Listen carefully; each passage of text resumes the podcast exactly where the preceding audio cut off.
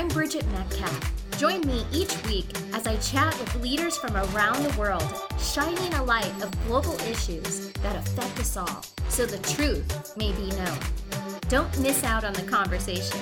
Go to your favorite podcast streaming service now to subscribe to Truth Be Known. For upcoming podcasts, go to truthbeknown.org and enjoy the conversation. Hello, friends. This is Bridget, and thank you for joining us today on Truth Be Known. We have with us today Jamin Metcalf, a historian, a teacher at Great Hearts College Preparatory High School, and one of the teaching pastors at Banner Church in Scottsdale, Arizona. Today's podcast is the final episode of our Heart of Discipleship series. Enjoy the conversation as we dive into this week's episode of Truth Be Known.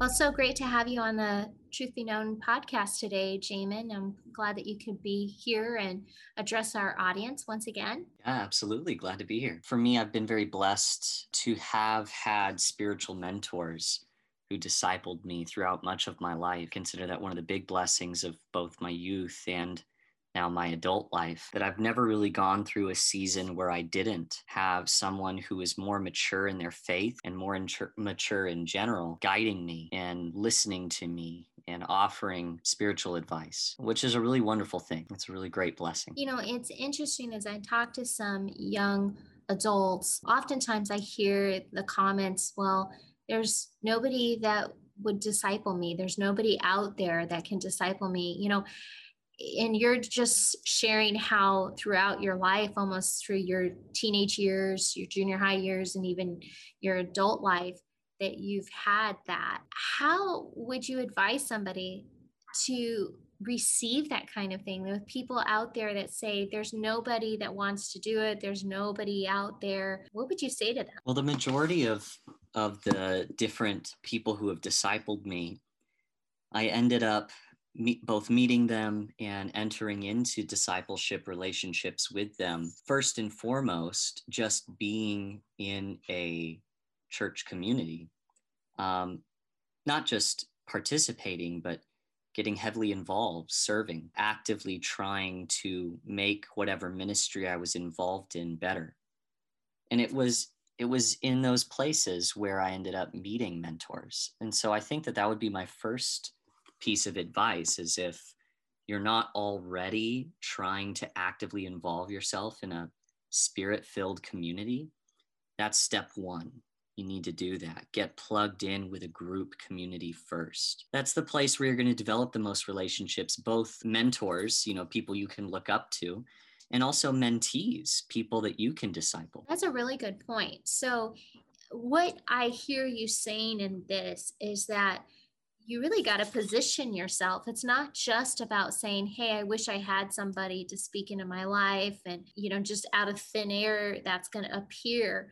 But you're basically saying you need to position yourself in a place of community and a place where you can develop relationships. And if you're not doing that, then you're really never positioning yourself to really receive a mentor in your life or to have a mentee in the future. Yeah, I think that this is both a natural human desire as well as a unique part of maybe this generation and the last generation that we like to say things a lot like you know i don't i don't really want to have shallow relationship you know i don't want to just be in a crowd i, I want to have some deep deep relationship. I want to be mentored. I want to have a, you know, be discipled and get to the deep stuff.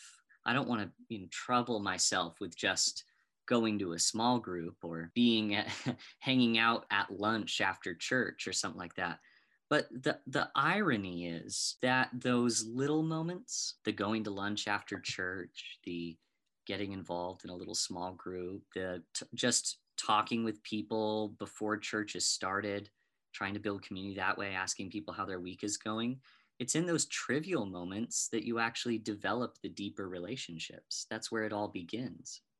You have to go through that process first before you get to the deeper stuff. And I think some people forget that. That's a really good point. And honestly, uh, I know as I have been a mentor and I've also been a mentee, when I'm listening to what you're saying, uh, it did take that positioning and being in those kind of places to be able to develop that. You're right because deep relationships doesn't just start.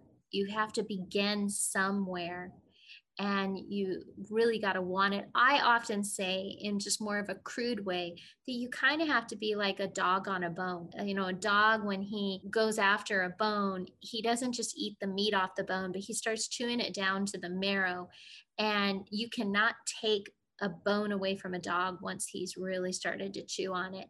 And um, I think it's the same with discipleship. I think we've got to really want it and not just say we want it, but you have to take action and place yourself in a place where you're willing to go a little deeper and serve a little more. And if we really want deep relationships, you can't just do it from a distance. Yeah, getting into those communities, those spirit filled communities, those church communities is just step one. You're right that you have to actively seek discipleship even after that like you said like a dog on a bone. I think it's important. One of the things i've realized too is oftentimes there have been guys that i've asked to go to coffee with me and i want them to disciple me.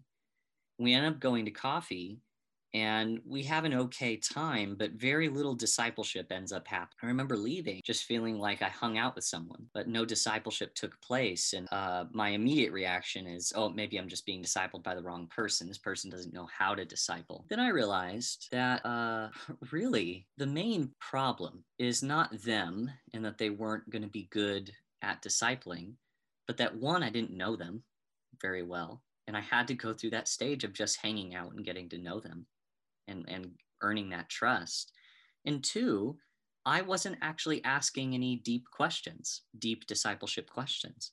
So what I've started doing, and, and I still do this, um, I meet now, I, I have two different spiritual leaders that I meet with on a regular basis who disciple me. And every time I meet with them, I bring a notebook with me and I write down two or three big questions that I've been wrestling with. And I ask them my questions and I just bounce it off of them. And I keep that notebook just next to me in case they some, say something really special that I can write down. And there's something about that little action of just bringing a notebook to coffee with somebody. that elevates the conversation to something a little more serious. So that's just a little thing I've done. And, and it's really worked wonders for me as a mentee, not as a mentor, but as a mentee. So I think with the position that you're in and everything, you're not only being a mentee, but you're also being a mentor at this point of your life. And I notice that I, I often say, that it's important to have like a Paul, a Silas, and a Timothy in your life to really have that balance of discipleship. So the Paul that's pouring into you, the Silas that's kind of like that friend that's in the jail with you, that the same level, and then that you're cheering each other on, and then the Timothy that you're pouring into. So, you know, you've got those three levels and they're they need that balance constantly in your life. And we never get to a place where we have arrived where we stop having the need for a mentor in our life or need the outpouring of being that mentor to somebody else. But let me ask you as far as your method of discipleship. So now that going from being the mentee to the mentor, how do you help disciple people. Funny enough, you know, I just mentioned that one of my strategies as a mentee to make sure that the mentorship really is happening is that I come with questions ready and I think deeply about those questions. Funny enough, as a mentor, uh, I do the same thing. I think most of my mentorship with people when you get down to just the practicality of it, what actually happens in a mentorship meeting, just over coffee or sometimes you know i'm a teacher and so talking with a student after class you know that and that's a different kind of mentorship but it still is some. The main thing that i do is i'm always ready to ask questions and follow up questions. So as a student begins to unpack or as a men- mentee begins to unpack some of the things they're wrestling through things that they've had to face the last few weeks with their faith or their emotions or something. I always want to just ask more questions to get them to prod deeper into what it is that they're really thinking and feeling. I found that if I start with asking questions before I offer any sort of advice, that people tend to be their own best advice givers.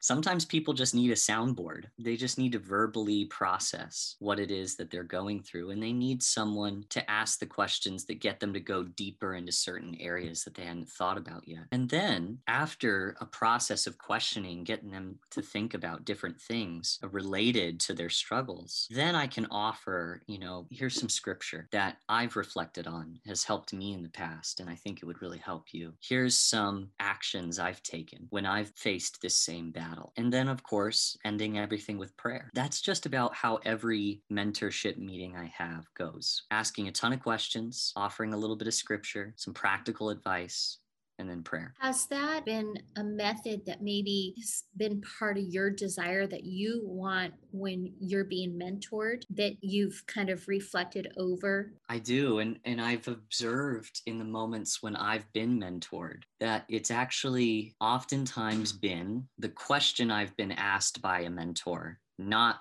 the advice they gave me that's been the most impactful. So I remember there was a time where I was really I was struggling with feeling worship. So it, worship was something like I wasn't emotionally able to engage with. And I met with a mentor and I, and I kind of just was talking to him about that. Yeah, you know, it's just tough for me.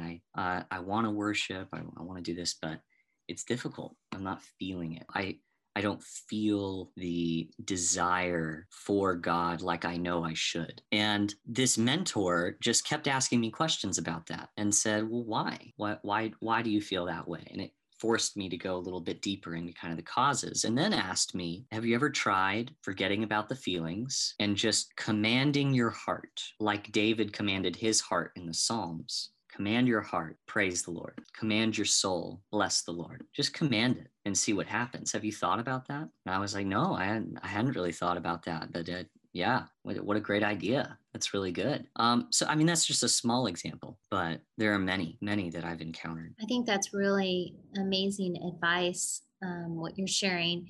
And I, I think that with a lot of millennials today, oftentimes in the world that we live in, because it's kind of a virtual reality, right? And like even right now, we're doing a podcast. I'm in Bangkok, you're in the United States, you're in Arizona, and we can do this technology from a distance. But what is the difference maker with discipleship when it talks about proximity? Is it what's the difference? Mm. And what does that change with people? And I just really curious on your thoughts on that. Yeah, absolutely. I, I think that, you know, if, if I if I could venture to be more academic for a moment, uh, as opposed to just personal experience. It's interesting to me that my two favorite people in history, my two biggest heroes, are, of course, Jesus and Socrates, the ancient Greek philosopher. Of course, Jesus, son of God, not just man, but God in the flesh, very different from anything else. But in the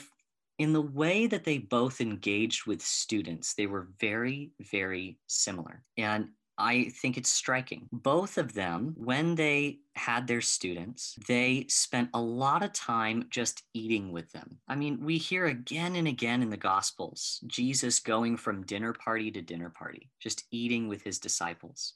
When he comes back from the dead and he sees them out on the water fishing, he calls out to them and they come to shore and he's cooking some fish on the shoreline. I think that there's something very beautiful in that. You see that with Socrates too. All his greatest teaching moments in these beautiful things that he called dialogues took place at little dinner parties in Athens. And there's something beautiful about that sitting down with someone in proximity to them, eating with them, partaking in food and drink, enjoying their presence for a long period of time. And those are some of the most wonderful, special moments that we have.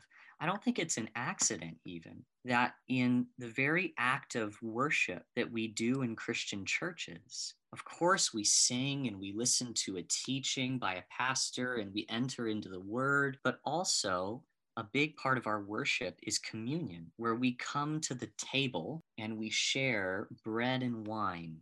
That is the blood and body of Christ. And we do that together. There's something about that proximity, that physicality of eating together that is really important. Why is it so important? Man, I mean, you could write a book on it, I think. Maybe someday I will. I agree with you. When I'm doing discipleship with young emerging leaders, one of the things is that when you're in close proximity, not only breaking bread together, laughing, enjoying that moment, being in community, but also, you know, there's not just the verbal part of discipleship, but even just the facial and the eye contact and some of the emotions that are not being said or verbalized, but you can see it, you can feel it in the inflections of their voice that you miss when you're not in proximity with somebody. Yeah. And I, and so right. so somebody could be saying something, but it's not really what is on their heart, or they might be silent and you see something past what they're not saying. And only that can only be done if you're in proximity with somebody and really be able right. to have that deep relationship. remember that discipleship is not just the sharpening of the mind. If it were just the sharpening of the mind, if all discipleship was was teaching us how to think better about the world, of course that is part of discipleship. Logic and thinking right about scripture and thinking right about God is important. It's it's a huge part of discipleship.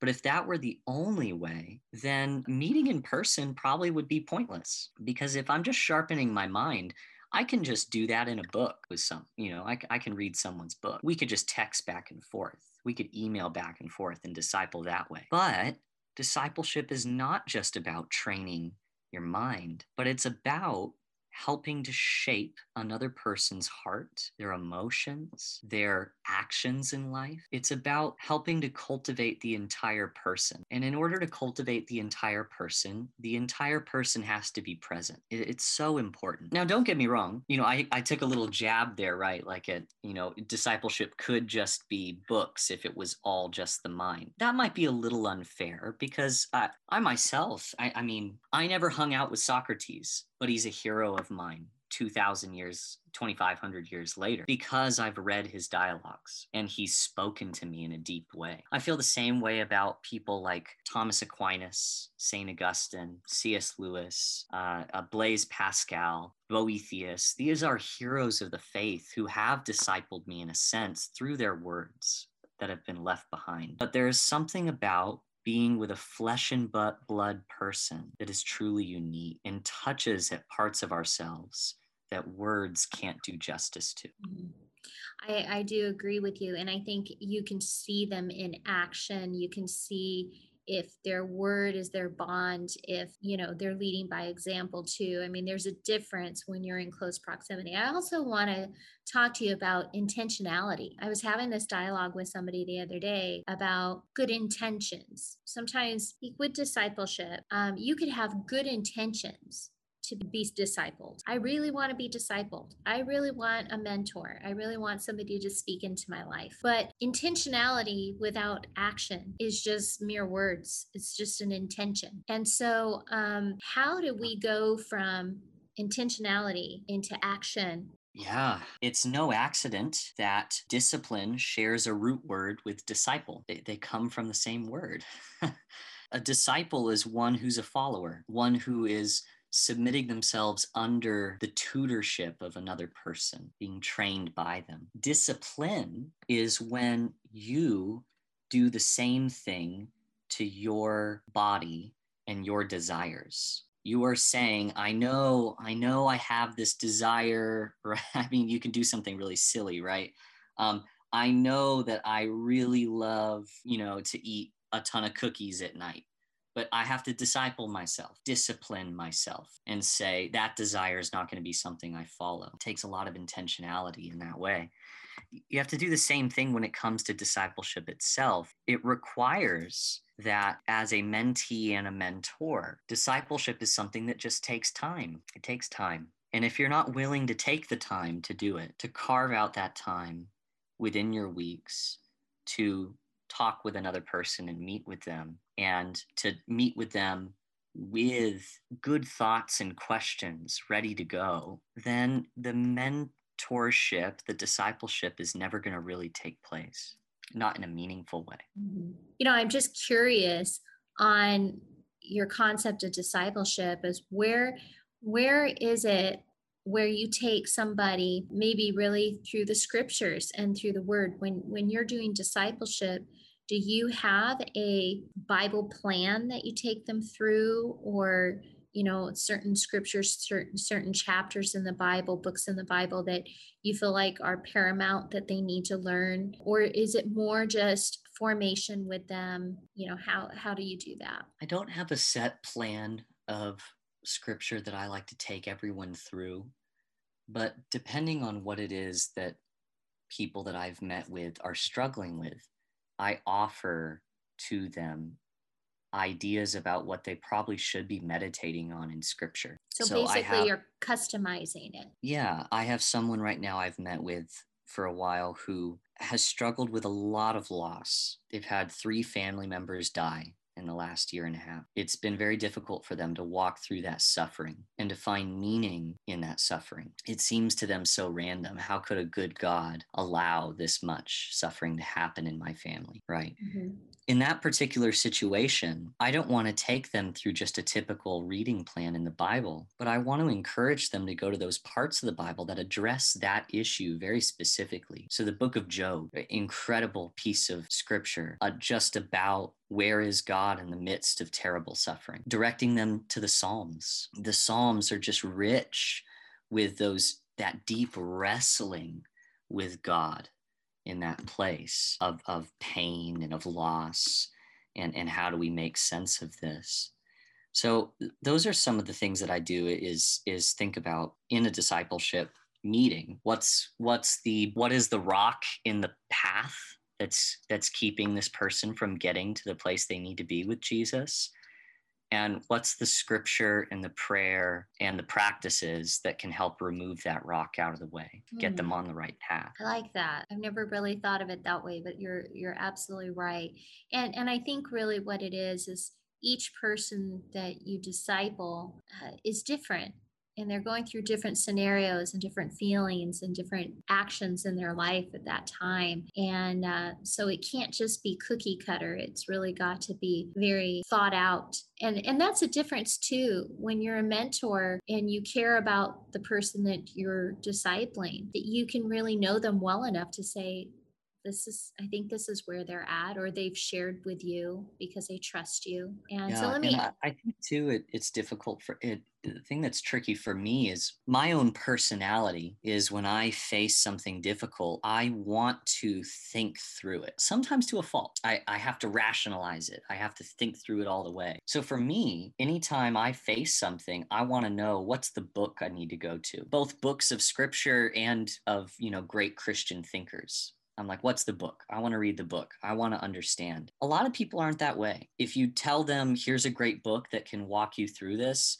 they won't read it. And it's not because they don't like you as a mentor or because, you know, they're they're unwilling to actually go through the process of discipleship. But uh, some people just aren't big readers. And so I think tailoring different practices to what people, the way that they live and the way that they their minds and hearts work is important. Yeah, it's very true.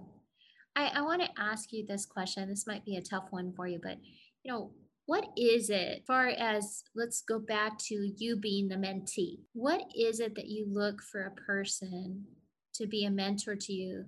You know, what are the most important elements that you would be willing to trust them and open up your life to them? Jesus tells us that you will know the character of a person by the fruits of their life. And so, in different stages and seasons of my life, when I've looked for mentors, I've looked for people who show good fruit, who don't just walk the walk, or I'm sorry, don't just talk the talk, but they walk the walk. People who actively living out the gospel in a way that is reflecting Jesus so clearly. So that that's a big one. I think another big thing for me that that's important is just a mentee. And, and this is so important to remember and, and to be reminded of again and again and again and again is that the process of discipleship is a process of submission. Submitting to authority is not a popular idea today in our culture in the West in particular, but it's true all over the world. People want to assert their individualism, you know they want to show off their own personality they don't want anyone to tell them what to do but discipleship is you willingly stepping underneath the covering of someone who's in authority and saying i will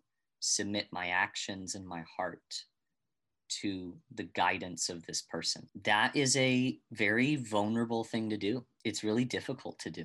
But no good discipleship can happen without submission. So when I look for people who show the fruits of the gospel in their life and then I meet with them, I'm always having to remind myself that this is not about my ideas or my way of seeing things that has to come through, but I'm allowing myself to be shaped by this person who might have a deeper perspective than me. Mm, that's really good. Now, if I were to flip that around and you're the mentor, does is that a sobering thought to you that this person, this mentee is trusting you and they're looking at your fruit?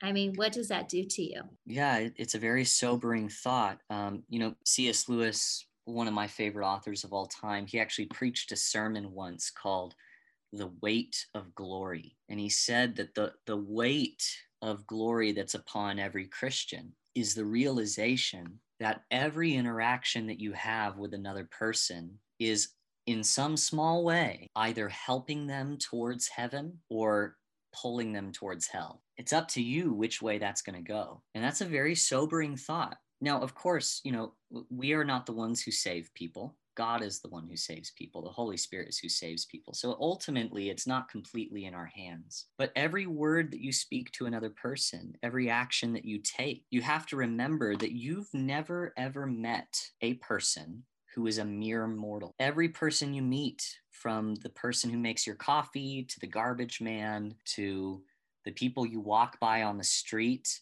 they are immortal souls. And one day, one day, those immortal souls will be either glorified in heaven or they will be they will be ghostly in hell. That that's a sobering reality. And so in our discipleship, we have to take that with a lot of seriousness. And I think that you you can't avoid that seriousness. That if you're going to meet with someone and you're going to offer advice and point them to things in the scriptures, you better be ready to know that the weight of glory is upon your shoulders Mm-hmm. And of course, the weight of glory is so heavy. Uh, what I just said sounds really scary and horrifying that, that that kind of responsibility is on us. That kind of responsibility would break the back, so to speak, of any normal person because we're so imperfect.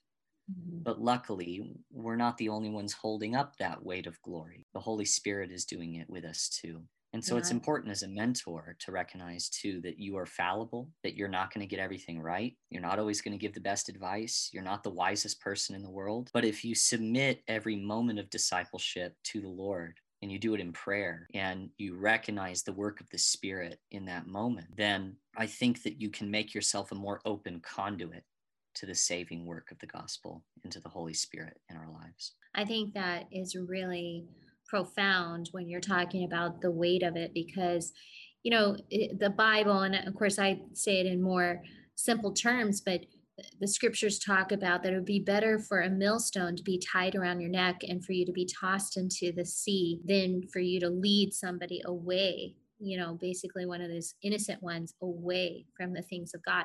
And i i think that um, that is a very important humbling weight to remember that we are influencers, when you're a mentor, when you're a coach, when you're a discipler, you're influencing uh, lives. You're your sphere of influence to people, and if you if you guide them away from things that are good for them, and you guide them to destruction, you're not just responsible for yourself, but you're responsible for them too. And I liked what you said earlier. We're not the savior either. So we're not we're not wanting people to worship us or to be put us on a pedestal when you're doing this kind of mentorship. But what you're wanting them is you want to direct them to God. You want to direct them to the scriptures. You want to direct them to the one that uh, is perfect, not and you're not perfect. So I like how you shared that with the weight and the weight of the glory and just knowing that uh, it's a high calling to be able to do that when you when you and i think that's also why it's very important that you're in both roles that you're the mentor and the mentee because it keeps you humble and in balance knowing right. that I, responsibility yeah i think that's right and I, the picture that i like to use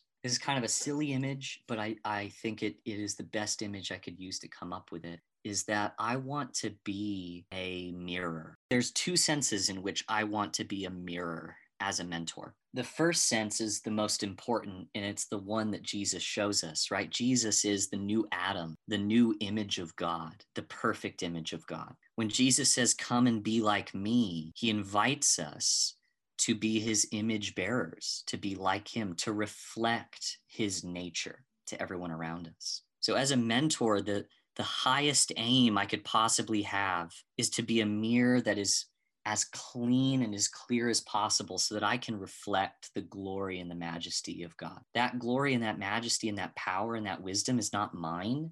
It's simply reflecting off of me like a mirror. But the, the, I want to be a mirror in a second sense too. And this is the, the Socrates sense. This is the, the very practical sense one of the brilliant things about Socrates, one of the reasons he's a big hero of mine, is that in all his philosophical dialogues, they're all about morality and how to live well, and they're brilliant. But everything he does in those dialogues is he's not preaching at people and shaking a finger at them, telling them what they should and shouldn't do. Instead, he asks them question after question and he reflects their own nature back to them. And that's a really sobering thing. Socrates said the most important thing that he wanted to teach people how to do is how to know themselves. What are you as a human being? Who are you? And so I think as a mentor, those are the two primary things you want to do is be a mirror that can reflect who God is and a mirror who can reflect back to people who they are. I love that. It, it you know kind of reminds me of Proverbs 27, 19, where it says, as water reflects the face, so one's life reflects the heart. And it, it's it is. Our lives are should be like a mirror where I, I love that analogy. What you're saying is that we should reflect God and then it also when other people look they can see the reflection of themselves. And you know when you can see the true reflection of yourself you you really can see the heart behind the reflection. So that's really good. That's some good advice. Well as we're closing out today's podcast i just want to ask you is there any last minute nuggets that you could share or maybe encourage some of my audience out there that maybe don't have a mentor and never have never saw the value of it? Is there something you could share with them? Just a last point of encouragement? I think that one point, maybe to remember, maybe the last thing that I could offer is that Jesus says in the Gospels that those who truly seek will find. Those who knock, the door will be open to them. He says that God is like a father, and when his children ask for bread, he doesn't offer them a scorpion. Like even a human father knows that that's the wrong thing to do. And how much better is God? I think that if people are truly searching for a mentor, searching for discipleship, if they truly seek it, they'll find it. I think that, that God is good in that way. He's not going to deny such a valuable and good gift to you. But you have to remember that you have to truly seek it. If you don't seek, you won't find. If you don't knock, the door will not be opened. If you don't ask, you won't receive. So, my final piece of advice kind of takes us back to the beginning. If you want to be mentored, if you want to be discipled, seek it out, ask. Do everything you can to put yourself in the position of relationship with other people who can disciple you. God does not want to remain a mystery to us, but He wants you to find Him. He delights in that. So I agree with you, Jamin. I think those are some wonderful last words to just really encourage our audience out there to really go after discipleship and and that it will transform your life. Would you agree that this has been transformational for you and that you've grown through discipleship? Yes, absolutely. Absolutely. Yeah. And I know for me personally, I have too. I mean, not only have I mentored, but I've been the mentee as well and continue to be the mentee. And it, it has it's challenged me and even as i get older maybe sometimes i slip in some of the things or thoughts that i have or or maybe still question certain things and having that accountability and uh, proximity and voice that really can help me manage the scriptures too and yeah. solidify them in my life and my actions it really is a game changer. So I, I think this is a wonderful topic. I know that we could probably even go deeper in it but i think you shared some wonderful nuggets today. And i really want to encourage our audience out there to really go after this imperative part of life is to be discipled and not just be a believer not just to know God, but to go after God in so many ways and really dig, like we talked about earlier, like a dog on a bone. So thank you, Jamin, so much. Could you close us in a word of prayer? Lord, we love you so much. And we thank you, God, that you ultimately are our greatest discipler. Thank you, Jesus, for your example. Thank you, Lord, for the disciples themselves who spread your word around the world. And I thank you, Lord, for the church that has existed since then, the eternal church that has continued to disciple people from age to age. I pray, Lord, today that in our personal lives, as we seek you, that you would bring different people to us that can shine your love and your truth like a mirror into our lives. I pray that you would clean us, God, like a mirror so that we can reflect you more clearly, and that you would teach us every day how to love you more and how to truly love the people around us. Thank you, Lord, for all you've done. In your holy name, amen. Thank you, Jamin, for joining us today on Truth Be Known, and thank you for your insight on how to be a mentor and a mentee when it comes to the heart of discipleship. Thank you, friends, for tuning in to Truth Be Known and go to truthbeknown.org or email us at truthbeknown.org at gmail.com to find out more about our future episodes and guests that will be joining us each week. You can always find us on your favorite streaming service, and don't forget to let the truth be known.